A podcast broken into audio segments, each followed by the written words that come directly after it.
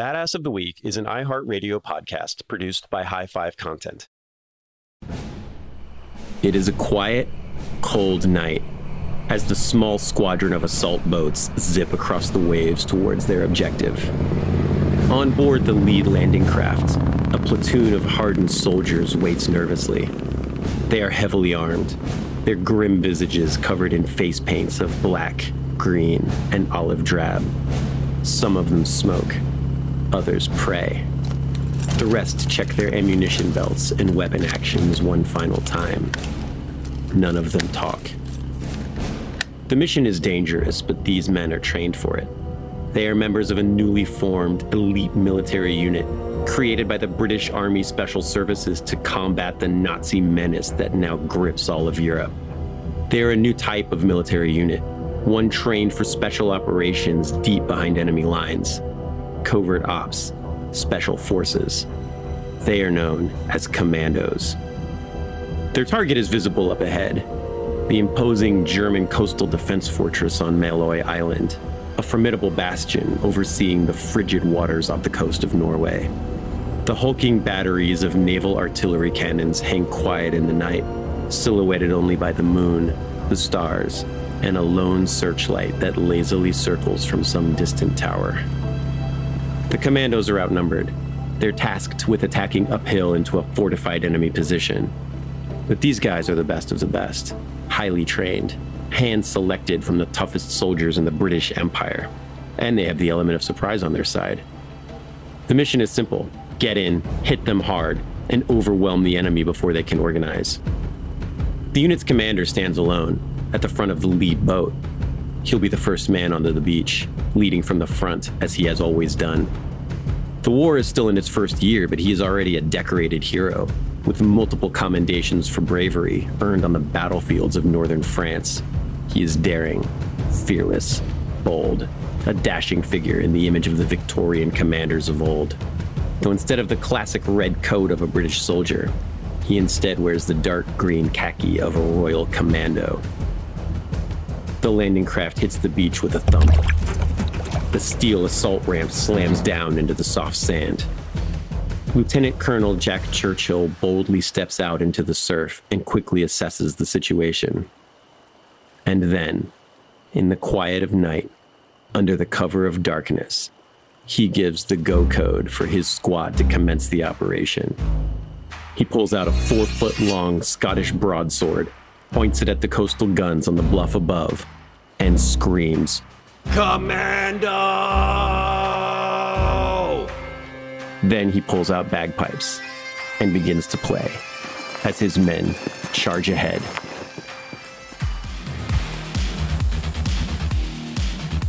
Hello, and welcome back to Badass of the Week. My name is Ben Thompson, and I am here as always with my co host, Dr. Pat Larish. Pat, how are you doing today? I'm doing okay, Ben. How are you? I'm doing good. I'm I'm pretty happy because we are going to talk about one of my favorite um, my favorite characters from World War II. This is a person I've written about on my site before that I and, and in my book, and I just I, I like this character a lot, and it's a really fun story, and I'm super excited about it. Yeah, and Ben, when you suggested this episode, you said like it was the most obvious thing in the world. Hey, let's talk about Churchill in World War II.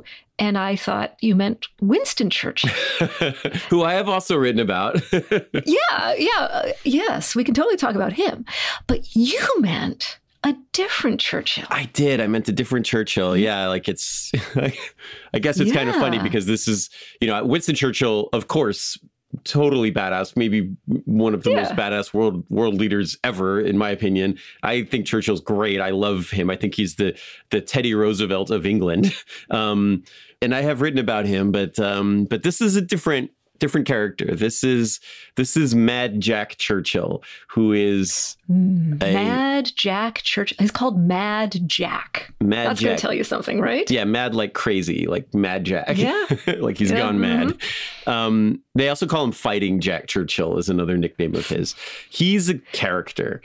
Um, Sounds like it. Yeah, we talked recently about Mustafa Kemal Ataturk, and there was a quote we cited in that episode and the person had said that Ataturk was like a guy who would come out of another time period. And I really get that vibe with Jack Churchill as well. So the go-to with Jack is that there is a a photograph. Um, if I and anytime I want to kind of lay out who this man is and what he's all about, there is a photograph. It's in black and white. It's blurry and grainy. It is picture those photographs of um, soldiers landing at D-Day. So you have one of those D-Day style landing crafts. They are its Yeah. ramp is going down. They're plunging forward and There are British soldiers with the the very um, easy to to recognize British World War II helmet. They are running off of the landing ramp uh, into the surf, charging, and at the head of this formation. And you would miss it if you if you don't really look for it because it's black and white and grainy, and you'll see pictures where people circle it. But there's a guy leading them, and he's holding a sword. He's dressed like Band of Brothers. He's in a World War II British uniform, but he's holding a sword and he's kind of rallying his guys to charge forward. And that person is Mad Jack Churchill. He Huh. he's a the guy with the sword. Yes, he is a World War II hero who fought the war with a broadsword and a longbow and bagpipes. One of these is not like the other, or maybe all three of these are exactly like one another. You said he was maybe from a different era or was more at home in a different era and okay, broadsword, longbow, those are both weapons. Actually, now that I think about it, some people might argue that the bagpipe itself is a form of weapon. Um, Sonic weaponry. yeah. it's Um, the heaviest of those three items, which makes it the weirdest one, and it's the Ooh. least likely to be useful in a self defense situation. So it does kind of ring as a weird one. yes, yes, yeah. Okay. Yeah.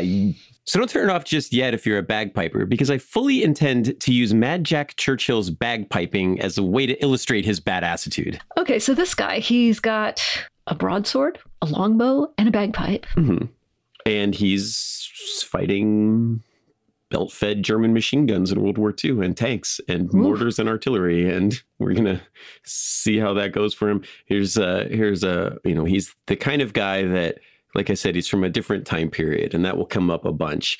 The the picture that I, I just referenced is it's a photo taken from a training exercise. It looks like he's landing at Utah Beach, but it's from a training exercise, yeah. and they took a picture of it. But he did do that when he was landing in combat zones as well. They just didn't have the the CNN already on the beach when the Marines are landing set up back Mm-hmm. Yeah. then. Um, he Yeah. did do that. He had a little more free time and space to not be worried about getting hit Right. He when you were doing a training exercise. Yeah. Yeah, and so I mean, he's the kind of guy that that liked. He was an officer. He liked to lead from the front, and he joined the special forces because that's where all the elite people went. And when he was Mhm. undertaking his top secret commando raids, he loved to pull out his sword and wave it over his head and scream "Commando" as loud as he could, because he's just a Right. dude from a different time. he just That's how you do subtlety and subterfuge Mhm. and keeping a low profile as you sneak in in your top secret mission. Yeah, yeah. Espionage, um, special operations. First thing in the special Mhm. operations manual is scream the name of your unit as you're infiltrating enemy positions. Okay, I'll take notes but in invisible ink. yes, Yeah. But it's Yeah, it's what we said. This guy, this guy stepped out of the armies of Edward III, um, and he he should have been at Agincourt, Yeah. uh, but he instead is in Normandy, and we're going to see how that works out uh, right after these messages. Right here, right now. Find your beautiful new floor at Rite Rug Flooring. Choose from thousands of in stock styles, ready for next day installation, and all backed by the right price guarantee. Visit riterug.com. That's R I T E R U G.com today to schedule a free in home estimate or to find a location near you. 24 month financing is available with approved credit. For 90 years, we've been right here, right now. Rite Rug Flooring. This is it. Your moment. This is your time to make your comeback with Purdue Global. When you come back with a Purdue Global degree, you create opportunity for yourself, your family, and your future. It's a degree you can be proud of a degree that employers will trust and respect. Purdue Global offers working adults like you over 175 flexible degree programs to meet your specific career goals. These include associate, bachelor's, master's, and doctoral degrees and certificates. Purdue Global degree programs range from nursing to business to communication and more. Whatever your interest, we have the degree that will move you forward. You have the knowledge, you have the experience. Now it's time to get credit for the work you've done and earn the recognition you deserve with Purdue Global, Purdue's online university for working adults. You know you're worth it. We do too. So don't wait another second to get the degree that will take your career to the next level. Start your comeback today at purdueglobal.edu. Are you looking for the perfect move in ready home this spring season? Now's the time to buy at Fisher Homes. For a limited time only, enjoy below market interest rates starting at 5.375% APR, 6.139% APR. With these exclusive lower rates, you can save hundreds on a move in ready home and start enjoying the benefits of home ownership even faster. Schedule your personal tour with one of our new home specialists at FisherHomes.com and make this spring the season you find your perfect home sweet home. Financing provided by Victory Mortgage, LLC, NMLS 461249, Equal Housing Lender. Snagajob is where America goes to hire, with the deepest talent pool in hourly hiring. With access to over 6 million active hourly workers, Snagajob is the all in one solution for hiring high quality employees who can cover all your needs. On demand, temp to hire, part time or full time. You name the position warehouse worker, retail associate, grocery store clerk, fitness trainer, baker, stylist, bellhop, podcast producer. Yeah, Snagajob's got a worker for that. With our easy to use platform, you're able to seamlessly post and fill available positions quickly with a dedicated customer support team to provide all the help you need along the way. Kind of nice knowing you have a talent pool like that in your own backyard, right? Snagajob is the partner you need to keep your business running smoothly. So visit snagajob.com or text snag to 242424 to talk to an expert. Snagajob.com, where America goes to hire.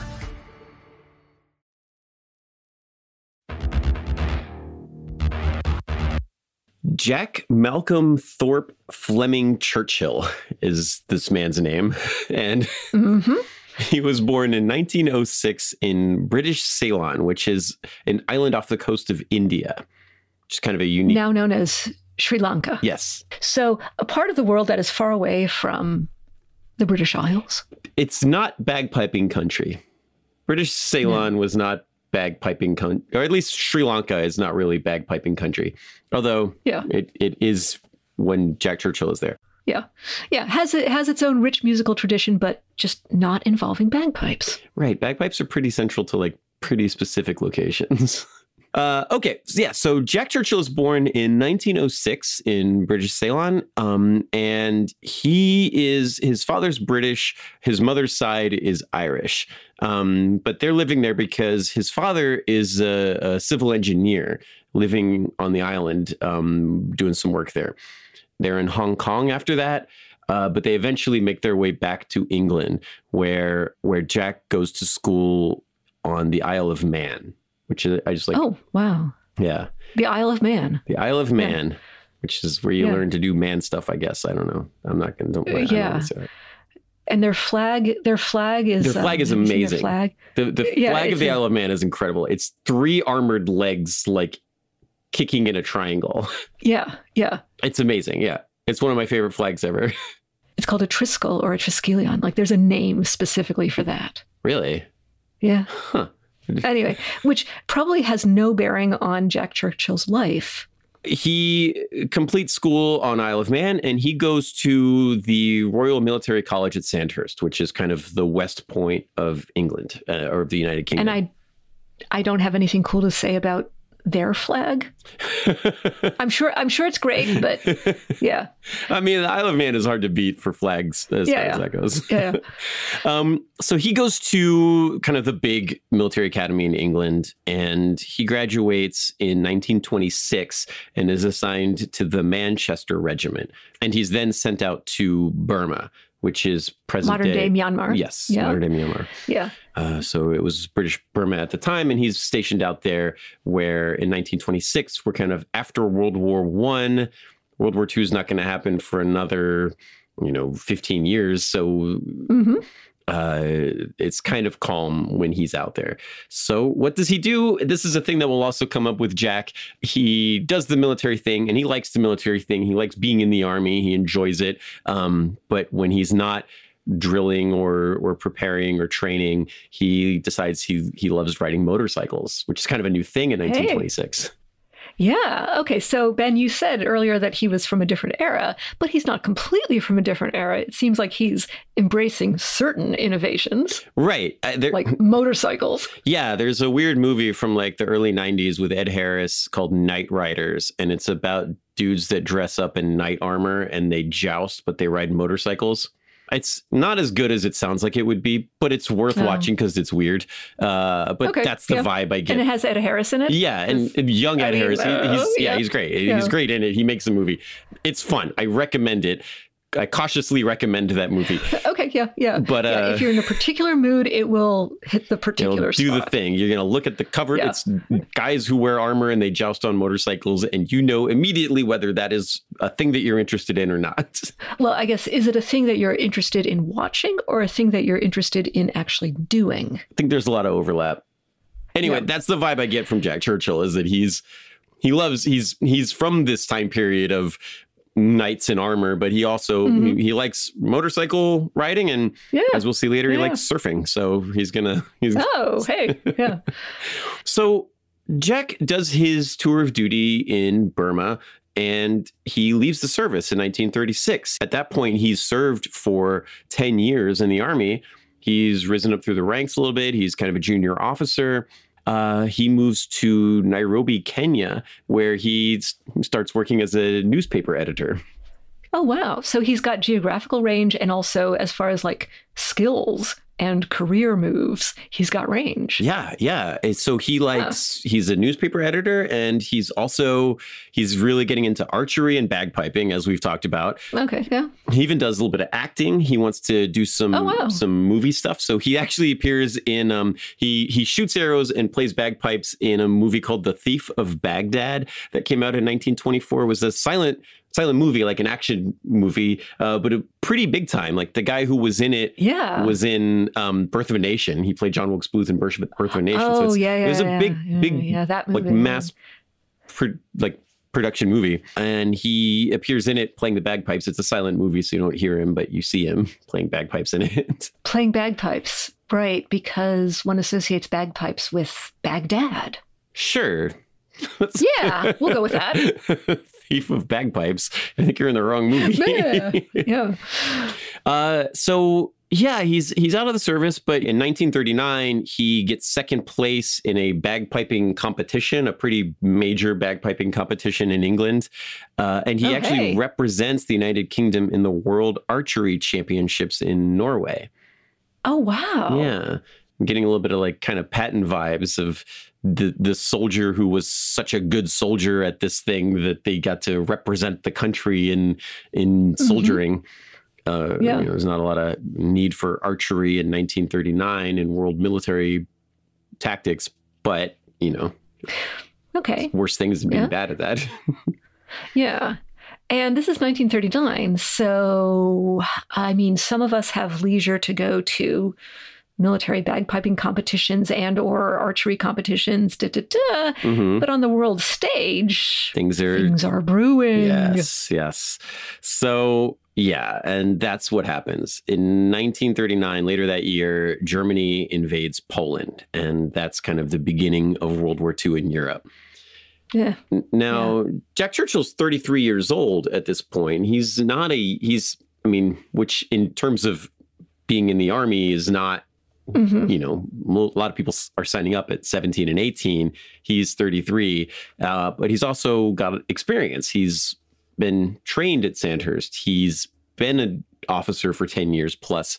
So he goes back and, and resumes- he's looking for a way to contribute and use his skills and do his thing. Right, right. And so he resumes his commission in the Manchester Regiment and uh, is taken back as an officer and gets deployed to France. Like the, the British Army is looking for experienced people, and he's one of them. So great. What, where, mm-hmm. Right, here we go. They ship him off to France to reinforce the Maginot Line, which was the French defense planned defense against Germany, which you know, Yeah. doesn't doesn't work out for for France in 1940. It's- Yeah. And I thought the Maginot Line was supposed to be impenetrable. It was supposed to be big, chunky bunkers of concrete. And if you look at the photos, it's like, okay, no one's arguing with these things. But the Nazis apparently got around it.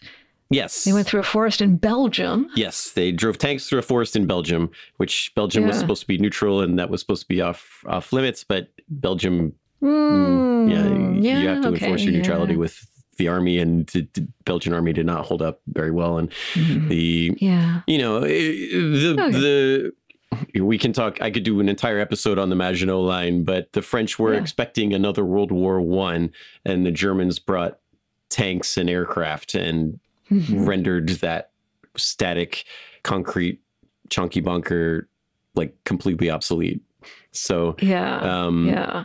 so France loses World War II. That's a spoiler alert. Oh, yeah, yeah. they they Yeah. lose. Uh, in about two weeks, they get they get stomped. Uh, they get crushed pretty bad by the Germans, who are pushing through all of France, and the British Expeditionary Force is is trapped. I don't I don't know if you've seen Dunkirk, the Christopher Nolan one. It's Mm. it's very good, but that's where Mad Jack finds himself early in the war. He gets deployed into France, and uh, the British Expeditionary Force gets flanked by panzers through Belgium. They got to fall back. They got to fall back. Mhm. They're losing. When they stand to fight, they lose. And when they're when they're moving, they're getting outmaneuvered. They end up getting out to Dunkirk. They're completely surrounded. And Jack Churchill is one of these guys that they're looking to for for aid because he's an officer. He's one of the only experienced people. Mhm. A lot of the guys out here Yeah. are pretty green. Really, nobody, including Jack, has seen like shooting war, like combat. So he's kind of got to step up and and do something here. yeah. So Step up and lead. right, right, and Yeah. and here's here's Jack. Jack gets on his motorcycle and puts a longbow on it and just starts riding around with his longbow on the motorcycle and his sword on his. Okay.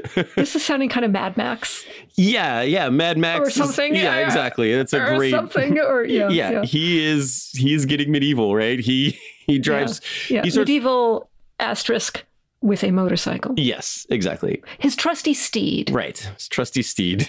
His, his Knightriders, his trusty steed. Yeah, he Mhm. he starts riding around on this motorcycle with a longbow um, and a, a, a pistol and a, a sword on his belt. And um, he carries this this Scottish claybag broadsword with him at all times on his on his hip. Um, Okay. So I, ha- I have to intervene. Claybag.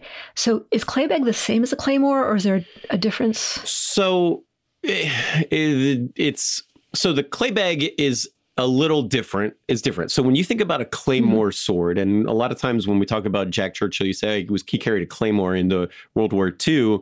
You picture the William Wallace sword from Braveheart, the big two-handed Yeah, yeah. thing, right? And that's not what what this is. So the clay bag Mhm. is the um, it's a double-edged straight sword. It's a Scottish sword.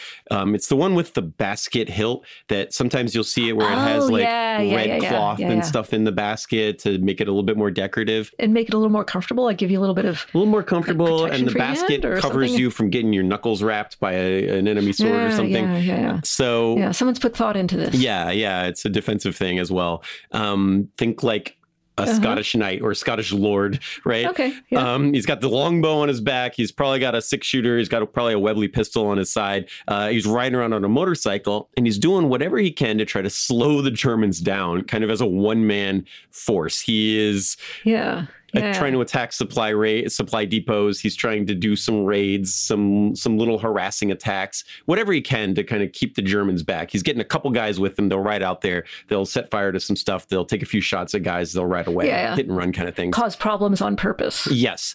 He, as with all things historical, there's debate about this, but th- Mhm. it seems likely to me that he killed a couple Nazis with a bow and arrow, which is the only story I have ever come across in World War II of anybody dying by arrow, Huh. which Okay. is unique and noteworthy, I feel. Unique. Yeah.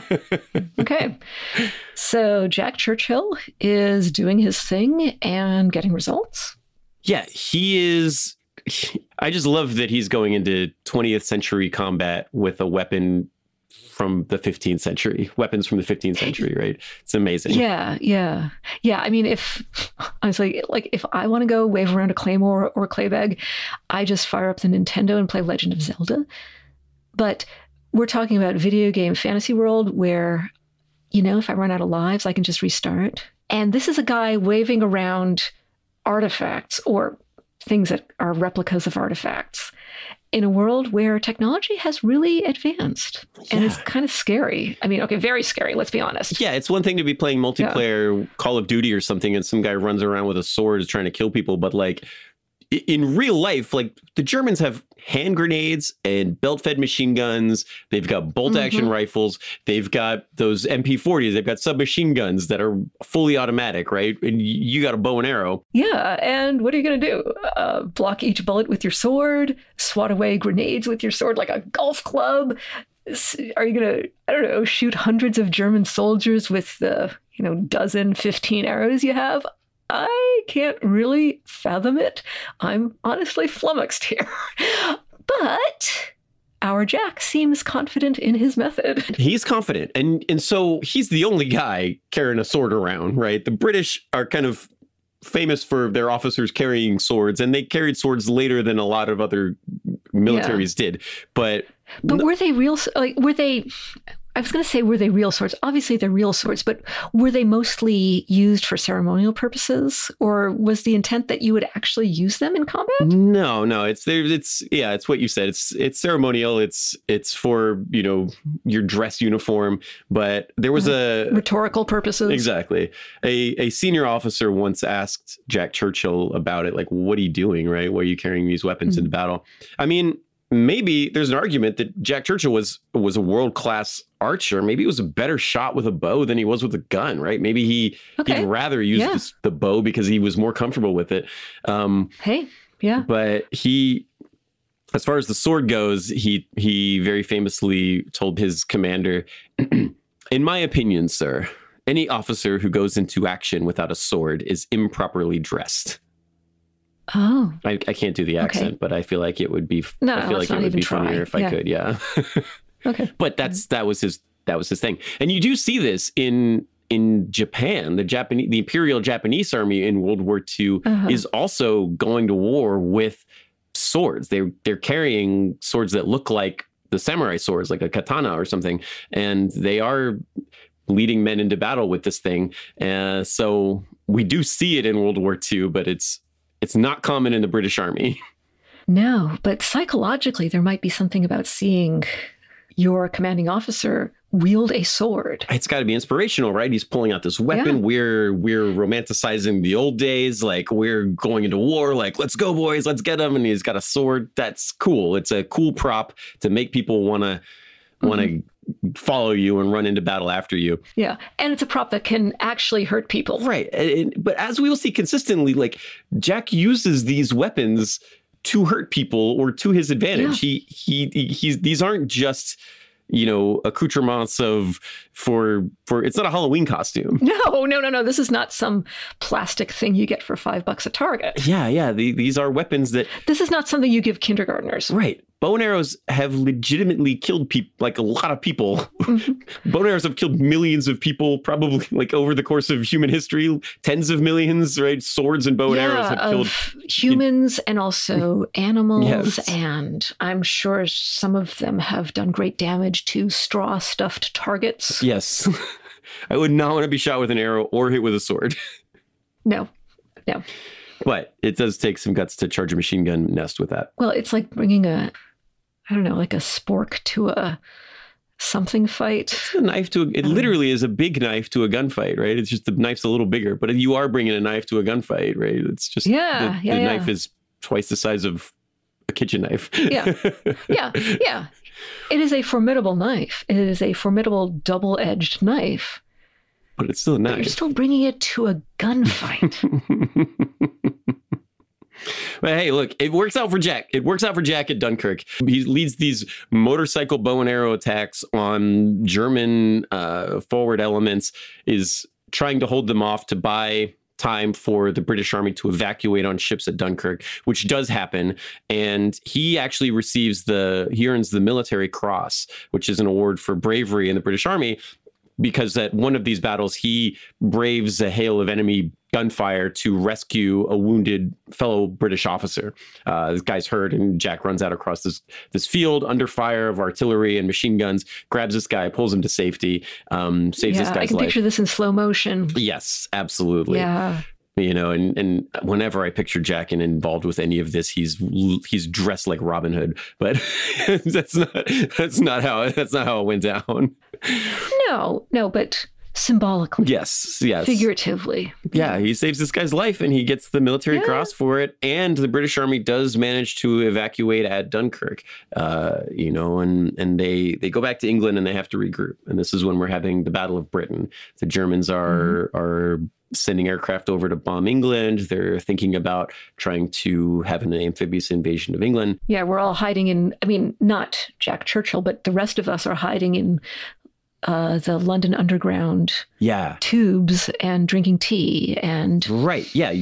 Daily bombs, air raid sirens over Yeah. London, firebombing. Like there's crazy stuff happening in Yeah. England. But like like you said, uh, the huge portion of the population of the United Kingdom is going underground to air raid shelters on a daily basis to avoid German bombs. But Jack Churchill gets aha. he gets married, has a kid, Oh, and joins as one does. and joins the commandos. Okay.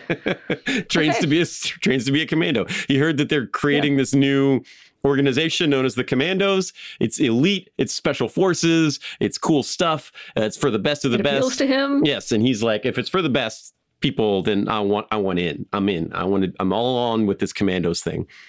So he he honestly had no idea what a commando was or what the purpose of it was or what any of this was when he signed up for it. He was just like, it's elite and I want to, it's going to be dangerous. So, and I'll get to fight Okay. Germans. So I'm in.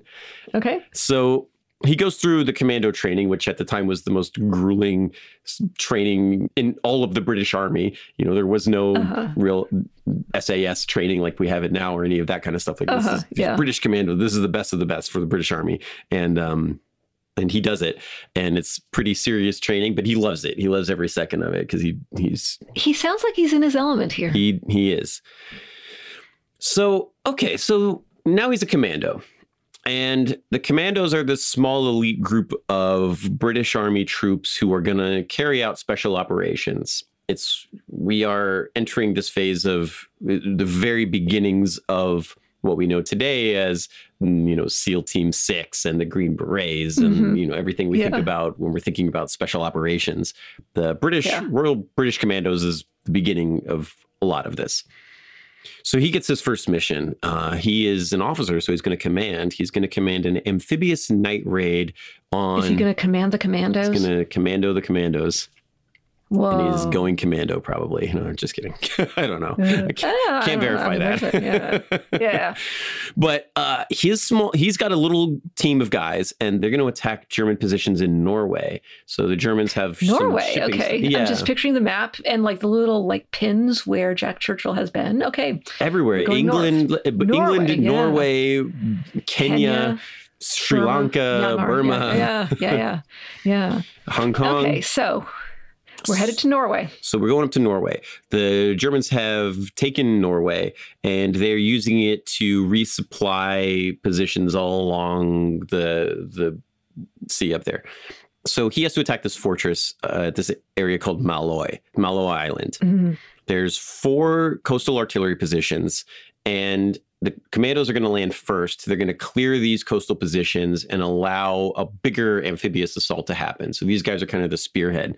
It's like Uh-huh. you know top secret stuff. They're going under night. You know that's Yeah. they're in these landing craft like the d-day landing craft going in at night. It's dark. There's just the sounds of the ocean. Everybody's kind of quiet. A lot of these guys are on their first commando mission where we don't know if this is going to work. There's, they're seeing the artillery up there. They're seeing the guns up on the bluffs ahead of them. This is going to be So they're sneaking around, keeping to the shadows. Yeah. They're probably wearing uh, uniforms or, you know, camouflage that blends in. right wearing dark uniforms probably have like probably have some of that face paint, like black face paint Yeah, on to yeah. keep yourself blacked Yeah, out, yeah. so you, they don't see Yeah, you. yeah. You're looking at these guns. You're looking at the searchlights. Mhm. You're kind of ready. First, first commando mission ever. Like here we go. We gotta, we gotta go. Sneaking. And then, sneaking. and then, sneaking. Sneaking. and then, a bagpipe. Sneaking? a bagpipe Wait, begins to play on this landing craft as it is approaching Oh. the shores. Just picture the beginning of Saving Private Ryan, where they're all kind of like geared up and ready to go, and then it's just like bagpipes. The March of the Cameron Men is the name of the song, and Mad Jack Churchill is blasting this sucker on the freaking bagpipes as loud as he can. Pulls out all the stops. Yep, like here we go, boys. Commando Bagpipes. bagpipes. The landing, the assault ramp opens up. He jumps out with the bagpipes. Oh, he's Oh, blasting bagpipes. He throws a grenade while he's still playing the bagpipes. I don't even know how that works. Runs out. The water's knee deep. He's charging Malloy Island. He's got the broadsword. He, you know, when I guess when the song's over, he's he's throwing mm-hmm. grenades. He's got the sword. He's screaming the word commando as loud as possible. And Commando. Yes. And 20 minutes later, Yeah. the commanding officer of the operation receives a telegraph that just says Malloy Battery and Island captured. Casualties slight. Demolitions in Oh. progress. Churchill. Wait, this worked? It, it worked. Even though he was like Leroy Jenkinsing it all over the place. that is a that is the only like that is the best possible comparison that I could imagine. yeah, just Commando Churchill. Okay. Commando Churchill. Oh, okay. Okay. So the opposite of subtlety. the opposite of subtlety, but it worked. And so, of course, they give him more missions like this because why not? Uh, okay. I mean, okay. So they think that this was successful because of his techniques, not despite his techniques. Mm, he didn't mention his techniques in the telegram that he sent back saying that he'd captured the entire island in 20 minutes. So my assumption is Oh. that the commanding Okay. officers didn't fully They didn't grasp. ask too many questions, or they're just like, "Oh, okay, you you seem to know what you're doing." yeah, didn't fully grasp the situation Okay. as Okay. as it happened. Okay. So past results they're taking as indicative of future performance. Yes, exactly. Okay. Cool. Okay. Let's roll with that. just keep going until it stops working, right? So they put him in charge of uh, number two commando, and uh, he's going to lead an assault later on in the war. He's going to lead an assault on German positions in Italy, in the port of Salerno. He's going to command number two commando, and he and his guys go ashore in the middle of the night. Same kind of deal. They're on these inflatable boats this time instead of on landing craft. Uh, they sneak on to the shore undetected. There's no screaming or bagpiping. They sneak up and they see a, a German tank crew um, that are hanging around outside of their tank. There's not that many of these guys in the commando unit, but there's a there's a German tank, and the German tanks are serious. Uh-huh. And Yeah. Yeah. these guys are sitting outside of their tank. They haven't gotten in it. They're hanging out, eating dinner, smoking cigarettes or whatever. And he's able to ambush them and capture them before they get into their tank, which is great because Oh. that is going to make his life a lot better. Because these commandos are special forces guys are generally not equipped to deal with armor. They're equipped to sneak in and attack people who aren't ready to be attacked. Yeah. Uh-huh. So they take the tank, they take the German position pretty easily uh, on the beach there. And this is great because now it's going to clear a beachhead for more troops to land. The Germans and the Italians, they rally pretty quickly and they launch a counterattack to try to drive uh, these commandos off the beach before reinforcements can get there.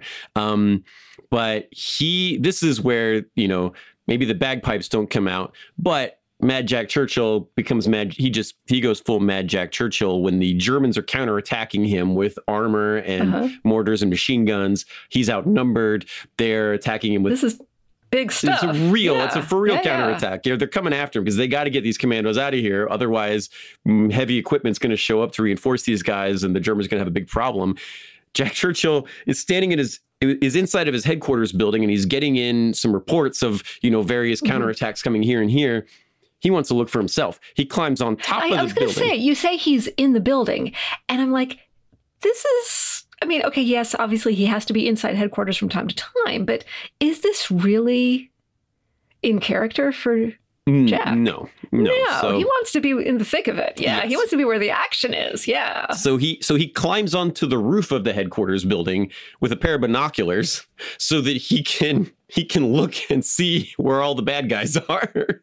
Okay, yeah, yeah. And so, I mean, if you imagine for a moment you're a German soldier attacking this British position, you outnumber them, they're they're entrenched, they're trying to hold you off the best they can, and then there is a dude, you know, it, I am I imagine he was wearing the beret of the officer. He's dressed in an Uh-huh. officer's uniform, I'm sure with all the medals and insignia indicating his rank. He's got a sword, he's got binoculars, he's holding a radio, These are and he's just surveying the field. shiny things, things that can glint if light is shown upon them. You'd think this guy would be a target, but for whatever reason, he is just, he's got these binoculars and this radio, and he is calling out coordinates mm-hmm. to mortars and to uh, naval artillery to shoot at whatever is attacking him. He, he didn't want to hear the reports over the radio. He got he's got to see this for himself. He climbs up under the roof. He's looking at it over here. Oh, uh, whatever, ten yards to the right, or you know, however he's giving mm. these And he's shouting. He's not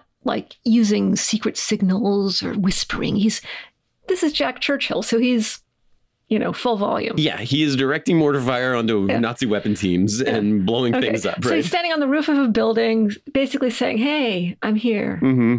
Yeah. Yeah. Okay. So to take a, a little bit of a tangent here, um, one of my favorite war movies ever is A Bridge Too Far about the Battle of Mm. Arnhem, which is um, the British Army in Holland fighting against the Germans. And Anthony Hopkins is in that movie and he plays Colonel John Frost. Frost was the British commander of the first paratroopers, the, the Red Devils. They land at the farthest position and they have to hold it against German tanks that aren't supposed to be there. And these guys are they're holding out to the best they can, but they're surrounded and they're getting they're getting beat up pretty pretty badly. Mhm. And there's a scene where Anthony Hopkins has to coordinate. He's at his headquarters building, but he's got to coordinate with this forward element of his troops. So he's got to get across town, which is under fire by artillery and tanks and machine guns and all of this. So he kind of he goes out of his headquarters building and he runs across the street and he takes cover and he runs across and he runs over here and he runs over here and then he gets to the forward guys and gives them his orders because the radio's not working or whatever. One of the technical advisors on the movie was Colonel John Frost, the guy who Anthony Hopkins is portraying. And Frost is like, cut. And he goes to multiple Academy Award winning actor Anthony Hopkins and he says, no, not like that. You are an officer of the British Army. You would walk slowly and casually towards that position, ignoring the enemy fire to show disdain for the enemy and inspire your men. Ah.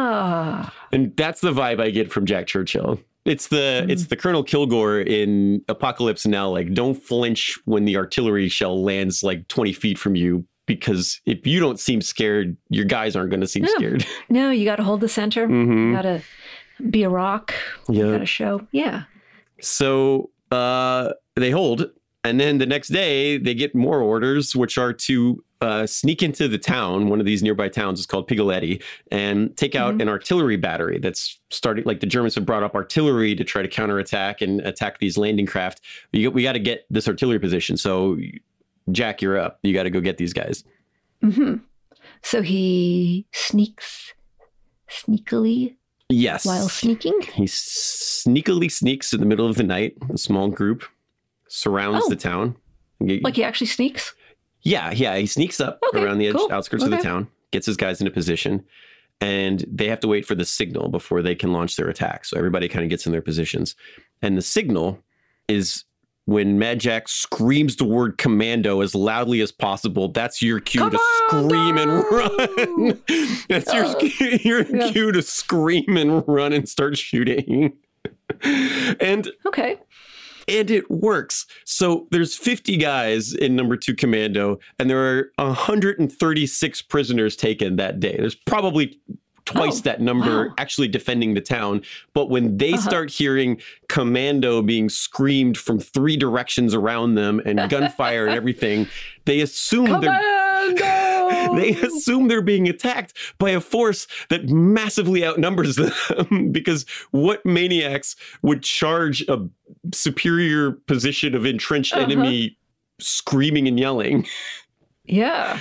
and um Huh. yeah the, the the commandos they don't hardly lose anybody they get a couple guys wounded and they take 136 prisoners and mad jack churchill earns a medal Okay.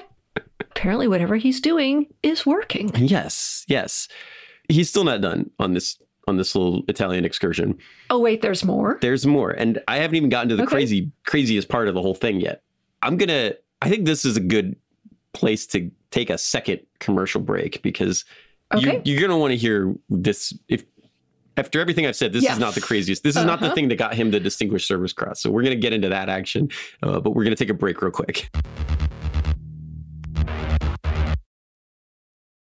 Right here, right now. Find your beautiful new floor at Rite Rug Flooring. Choose from thousands of in stock styles, ready for next day installation, and all backed by the right price guarantee. Visit riterug.com. That's R I T E R U G.com today to schedule a free in home estimate or to find a location near you. 24 month financing is available with approved credit. For 90 years, we've been right here, right now. Rite Rug Flooring. This is it. Your moment. This is your time to make your comeback with Purdue Global. When you come back with a Purdue Global degree, you create opportunity for yourself, your family, and your future. It's a degree you can be proud of, a degree that employers will trust and respect. Purdue Global offers working adults like you over 175 flexible degree programs to meet your specific career goals. These include associate, bachelor's, master's, and doctoral degrees and certificates. Purdue Global degree programs range from nursing to business to communication and more. Whatever your interest, we have the degree that will move you forward.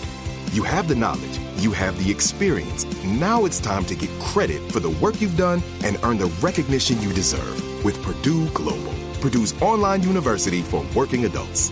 You know you're worth it. We do too. So don't wait another second to get the degree that will take your career to the next level. Start your comeback today at purdueglobal.edu.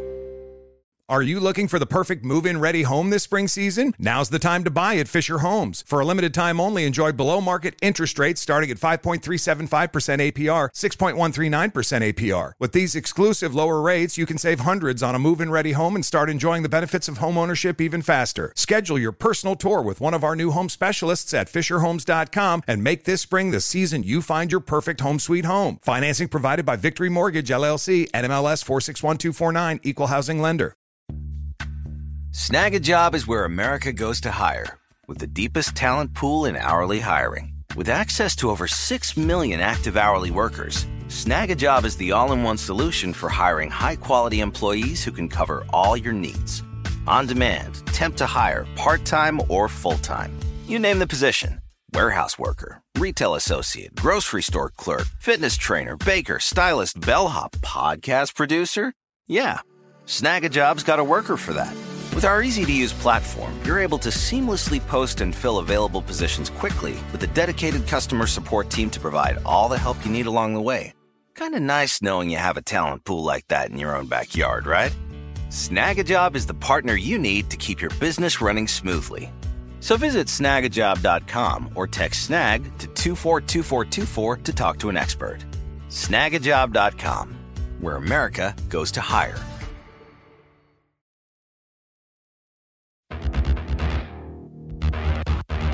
So Mad Jack Churchill is commanding the commandos now. He is a special forces officer. They have landed on Italy. They've attacked bases in Norway. They've fought at Dunkirk, but now they are in Italy and they've attacked. They've gotten a foothold on the Italian coastline. They're trying desperately to hold it. And the Germans are doing everything they can to counterattack and throw the British forces, the Allied forces, off of this beachhead and um, retake this land. So Mhm. The Germans are bringing up a lot of artillery to drop onto the landing craft. The landing, the Allied landing craft are bringing more troops and more tanks and artillery, all this stuff up, bullets, supplies, bringing all this stuff up onto the coast. And the Germans are counterattacking. Yeah, really it. stacking things up. Right, right. The Germans are trying Yeah. to put artillery shells on those stacks of boxes before they can be distributed where they need to go. Jack has already had a screaming commando charge that captured one German artillery position, but there's another one nearby that he needs to take out.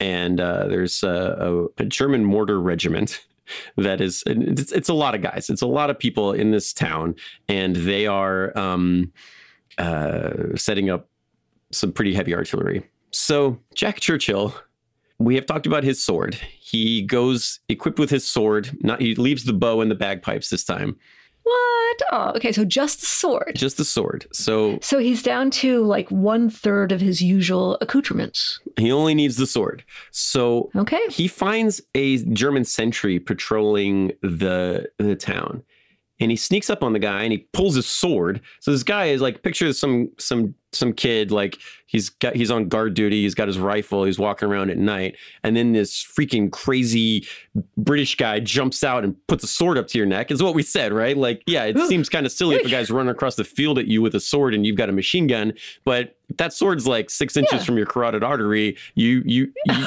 what do you yeah. sorry I, you put your hands up like okay i surrender. Yeah yeah yeah. Assess the situation. Yes. So yeah. Jack takes this guy and says continue doing your rounds. Let's go. Uh, and, you know, if you make a move, I'll kill you. So they go around on the rest of this guy's patrol, and there's little guard posts along the patrol route. And every time they get somewhere, he's holding this guy by his by his shirt, and he puts a sword, points a sword at the next guy, and is like, "Hey, you're coming with me. You're my prisoner now." So he's like every time he comes to a post, he like accumulates another guy. Yeah, like hey, you're with you're with oh. us. You're my prisoner. Drop your weapons. Come with me. Wow. Okay. He does this a third time. Now he's got three guys that he's captured with a sword. Yeah. Yeah.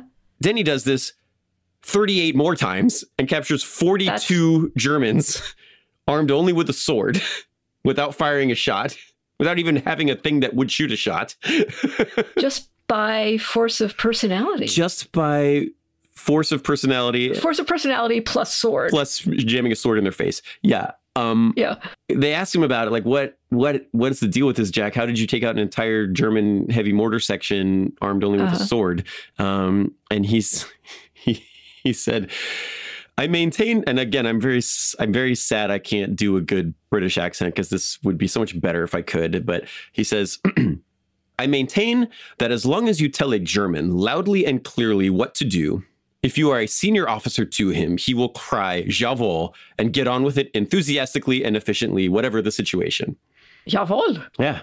It's just charisma, just charisma check. Yeah, he just yeah, yeah, yeah. captured 42 guys because he was a senior officer to them and told them what to do, and they they did. Or a senior officer, or at least gave a senior officer vibe. I mean, I, I'm sure he actually was because these were probably the rawest guys. Yeah, out on out on duty. Um, so he gets the Distinguished Service Cross because he's a, he's got skills. Yeah, yeah, yeah. Hmm.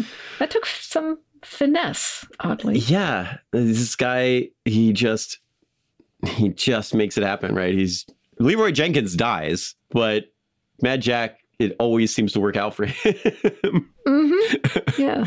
so he continues to lead his guys. Um, he ends up later on in the war. He ends up in Yugoslavia. They sent him there to. You're talking about your map pins. Here's another one. He's in Eastern Europe now. Mm-hmm. Yeah. He's in Yugoslavia helping Tito's partisans fight against Nazi occupation there.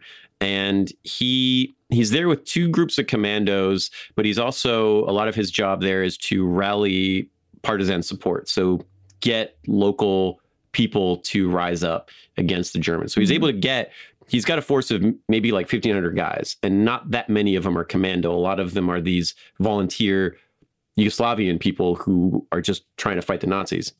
Yeah, so they haven't had the extensive training. Right, right, but they're yeah. They can scream commando as well as anybody. Yeah, commando. yeah, it's probably even more intimidating with the Yugoslavian accent. uh, yeah. And honestly, with 1,500 people shouting it. Yeah. Yeah, no. If, if that's actually what happened, I don't know. Oh, yeah. yeah, so that is, I think, basically what happened. Mm-hmm. Um, Commando! Commando! Commando! So he's in Yugoslavia and he's he's organizing these partisans and this commando squad, and they're going to attack a uh, an island fortress in the Adriatic um, at a place called Brač, and mm-hmm. uh, they attack and this time the Germans are are ready for them. Uh, the German forces is very very tough, and they the commando attack doesn't go as well as expected. The Germans they start shooting people down, and every Oh. yeah, and, and they they call in artillery and aircraft. Mhm. And at one point, uh, Jack and his guys get strafed by the RAF. Like his own guys strafe him Oh, uh, by accident. Like at, yeah, so goal, yeah. it's that's one of those things about fighting behind enemy lines is that you you know you have to sometimes your own guys don't get the message that these are our guys. Uh, Yeah, it gets a little hairy. Right, right. You've got a bunch of irregulars Yeah. moving around with guns, and the the Spitfires flying overhead, and they think, oh, this is probably bad guys. And so, um, but at this attack, they're attacking at Bra- Brač at a place called Point Six Twenty Two. Probably that's just the map designation in the British Army maps. Yeah. But um, but every everybody in his unit is killed or wounded. Uh, Oh, except for him. He is fighting on this beach. He gets behind a sand dune. Everybody's everybody's wounded or dying. Mhm. He's out of ammunition for his pistol. Uh, he's got his sword, but he doesn't have his bow. The enemies all over the place. They're heavily armed. What do you do? Um, so he does. Oh, no, is this is this the end? it- it's it's gonna be the end of the war for Jack Churchill. He's surrounded. He's he's um he's out of bullets. All of his his whole team is destroyed. The Germans are closing oh, in on him, no. And he does the only reasonable thing you can do, which is to play a sad song on the bagpipes. Of course. hmm So he I mean, hunkers down behind a sand dune. He pulls out his bagpipes, and he. We were talking about emotional bagpiping music, and Yeah. and that is what happens here. He starts playing a sad song in the bagpipe until that's his coping mechanism. they show up. And um, Wow. And this is not like, say, a soundtrack to a movie. This is an actual person.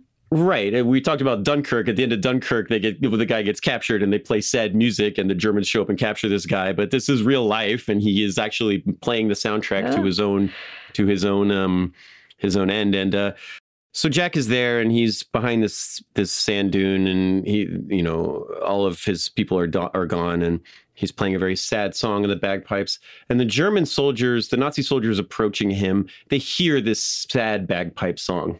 So they do the only reasonable thing and throw a grenade at him and wound him with a grenade. As one does. yes. Who's playing that damn bagpipe music? I mean, As music criticism goes, that seems a little bit on the harsh side, but But in know, their defense, I think there probably Yeah. is literally a German word for like that damn bagpipe music. It's probably some 27 letter Ger- German word. um, yeah, so they they frag him with a grenade and they haul him off to uh, Sachsenhausen concentration camp, ooh, which is one of the death camps. Yeah. yeesh. Okay, Yeah. Okay. this sounds not ideal. It's not great, but he's Yeah. not dead. He's just wounded. He's just Okay. been blown up with a grenade, which this is not the sort of thing that slows down a guy like Mad Jack that much. I was going to say, yeah, this is Mad Jack Churchill. Yeah, so he's put in the area. I mean, it's this is a, a, a German extermination camp, but it is he's a British officer, and Mhm. importantly, his last name is Churchill, and they think, as you said in the beginning, Ooh. He might be related. Ooh. So they're not sure if he's related or not. He's not. yeah. But, so they want to tread. of course he would say but that they don't know that. was. They don't know that for sure. All they know is his ID card says, you know, Captain Churchill. Yeah.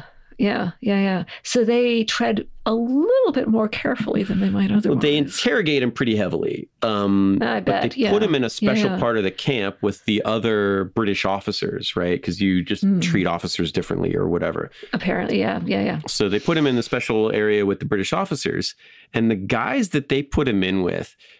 Pat, did you ever see the movie The Great Escape with Steve McQueen? Yeah. The Great Escape. Yeah. Okay. So Yeah, so it's it's based off of a real story where these RAF pilots had been shot down over Germany. They were flying bomber missions over Germany or, or fighter missions over Germany. They got shot down. They got put into a, a prison camp and they escaped. And uh, some of them got away. Most of them were recaptured, and a portion of those guys were were executed. Um, but some of these guys lived, and uh huh. those are the guys that Mad Jack Churchill finds himself imprisoned with at this concentration camp. So he Ooh. goes into the officers' area of this camp, and the officers are the British officers who survived the Great Escape. And guess what these guys have been working on? Ooh, um, I'm guessing it's not like some macrame project. No, they're working on a badass tunnel. Tunnel. a badass Whoa, tunnel out of here. Yeah. They didn't learn their lesson last yeah. time. They're not going to stick around to find out find out what happens.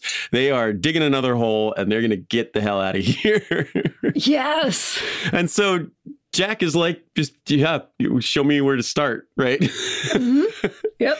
so with shrapnel in him from the grenade, wounded, um, he is tunneling through rock and earth and soil with whatever tools or fingernails he can uh, he can manage. Um, yeah. And these guys dig a huge cavern out of the concentration camp and they escape. Wow. Wow. Yeah, he gets out into into the countryside, um, into the German countryside, and he evades capture for 14 days. So for two weeks, oh. he's on the oh. run. They do recapture him eventually. Wow. Um, oh. Yeah, the, he's he's tracked down by the Gestapo and they catch him, but he's on the run for 14 days before they finally get him. him. Yeah, yeah, yeah. So all right, they get him. He's been captured again, uh, and this time they send him to Dachau. Ooh, that doesn't sound good. No, Dachau is another extermination camp, one yeah, of the big ones. yeah, yeah. But and there's a couple versions of this story. I, I ran across a different version of, but the version of this story I prefer is that when he finds out where he's going, he jumps out the back of the moving prison truck, still oh. tied oh. up, and sprints into the woods, and then spends wow. the next seven days traveling through the forests like handcuffed basically, trying to survive off the land and find the allies. There's another version of the story that he got he he did get moved to Dachau and then um or got moved to a different camp like an intermediary camp and then like the the SS left and he he and some other prisoners escaped there. Whatever it is, the re, like how whatever the version of the story is. Yeah. He escapes, he gets recaptured, he escapes again and then he finds the allied lines. What? Yeah, he walks to Italy and finds the allies. So that's Jack. yeah, that's Jack. Yeah, he he walks to Italy. He meets up with an American armored unit. He catches a ride back to Britain, um, and they ship him back to wow. Burma to go fight the oh. Japanese. Oh. Okay, so he's back in the saddle. Yeah, he rests, recuperates for however much time that he needs to do that. Um, by the time he's ready to get back into action, things are looking like they're wrapping up in Germany. Uh, so they send him to Burma to try to fight the Japanese forces out there. Mm-hmm. Now that doesn't it doesn't work out. So he catches a train. By the time he gets out there, but by the time he reaches his position, the Japanese army has surrendered and the war is over. Okay, yeah. So what does he do? There's a uh, at one point he's quoted as joking that um, if it wasn't for those damn Yanks, we could have had this war for another ten years. oh. Okay, so that's the vibe we're getting. That's the Jack, Jack Churchill, Churchill, lifestyle, yeah. Yeah. Yeah. So the war's over. Um he's 40. He decides what are you going to do? Um he decides he wants to qualify as a paratrooper. So he takes up skydiving at age 40. Okay, which yeah. is and I'm just going to say to all of our listeners, hey, you know, you're never too old to try something new. Yeah, why not? Right? Let's be a yeah. let's learn to skydive. Be a paratrooper. Yes. Yeah. Yeah. So he qualifies as a paratrooper. He gets deployed to British Palestine. Um, so he gets sent to Jerusalem. Uh, he's in a neighborhood of Jerusalem called Mount Scopus. Uh, and this is the late 1940s. So it is the time period where uh, the British are transitioning Palestine into Israel. And yeah, yeah.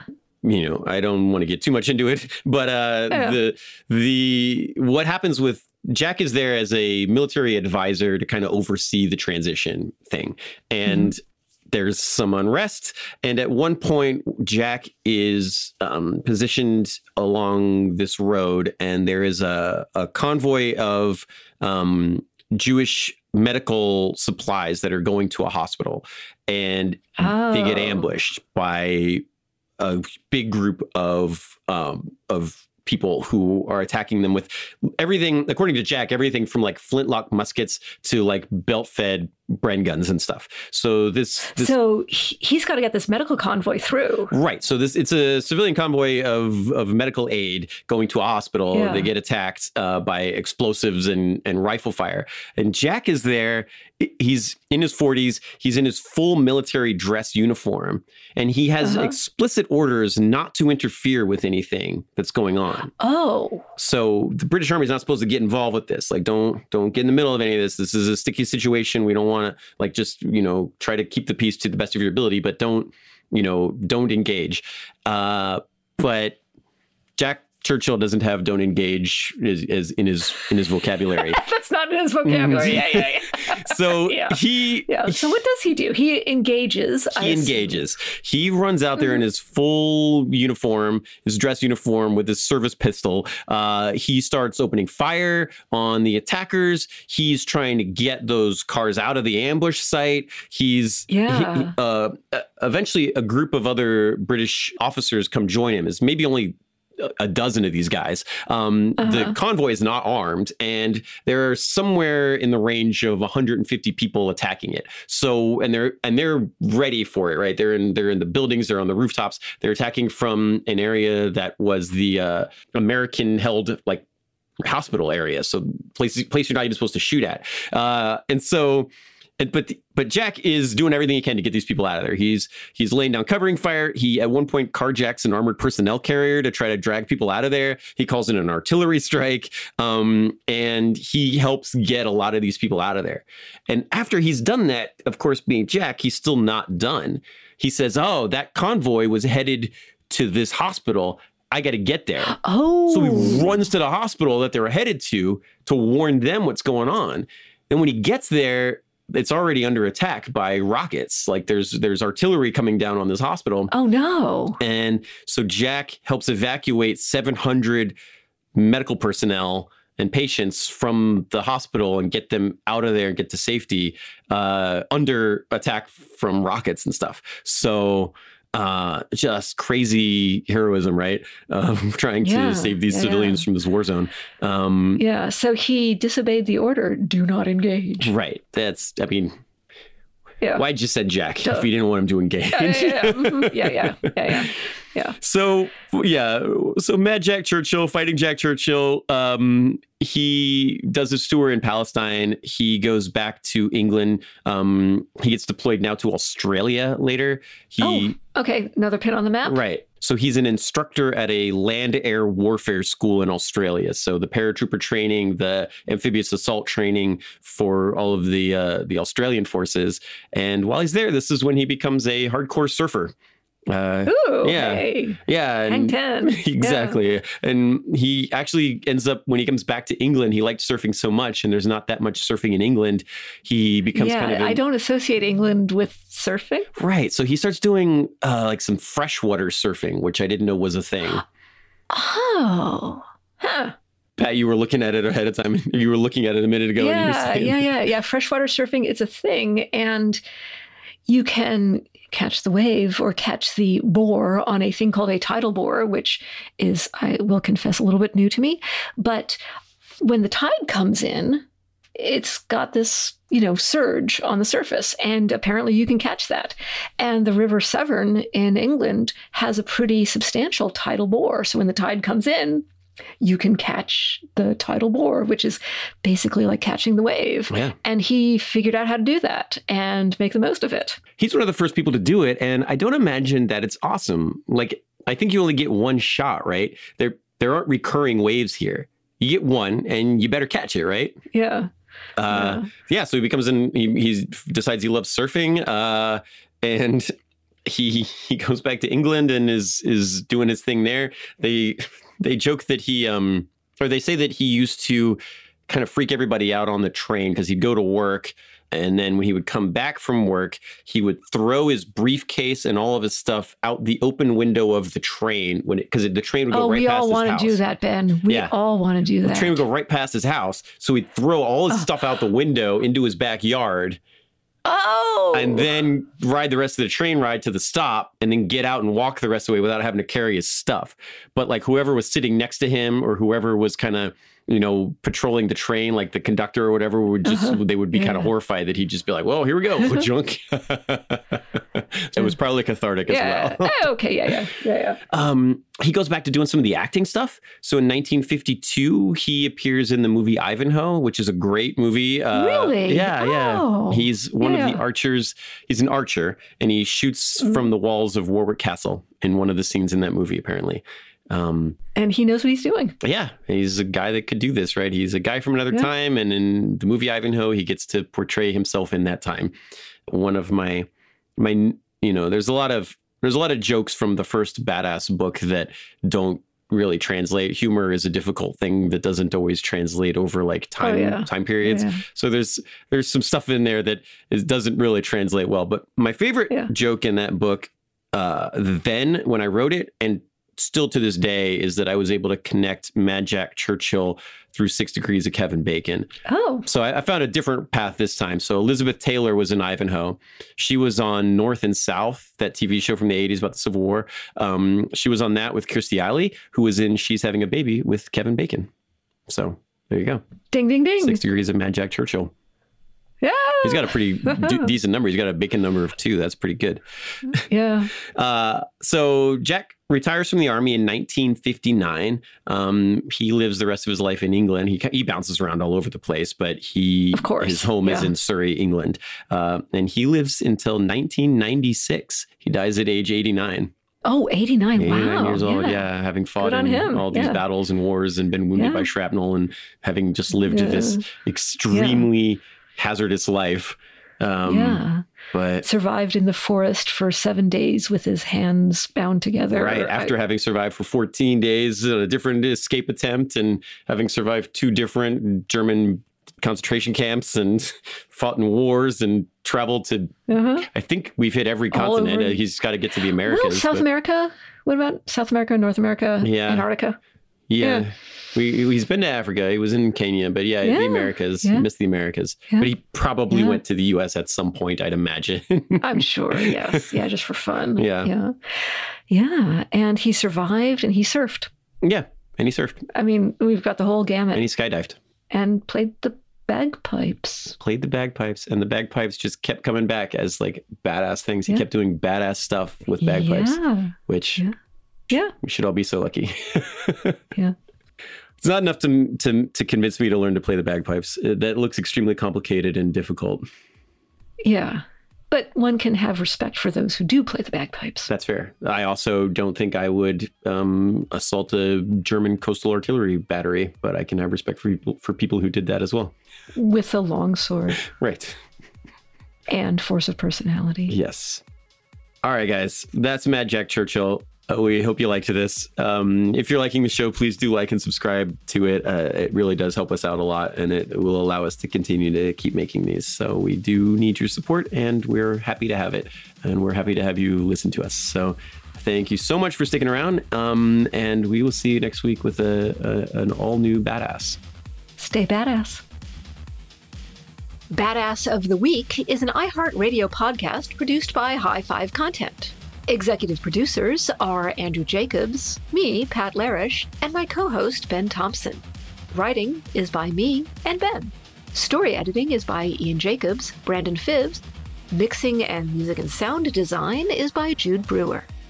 Special thanks to Noel Brown at iHeart. Badass of the Week is based on the website badassoftheweek.com, where you can read all sorts of stories about other badasses.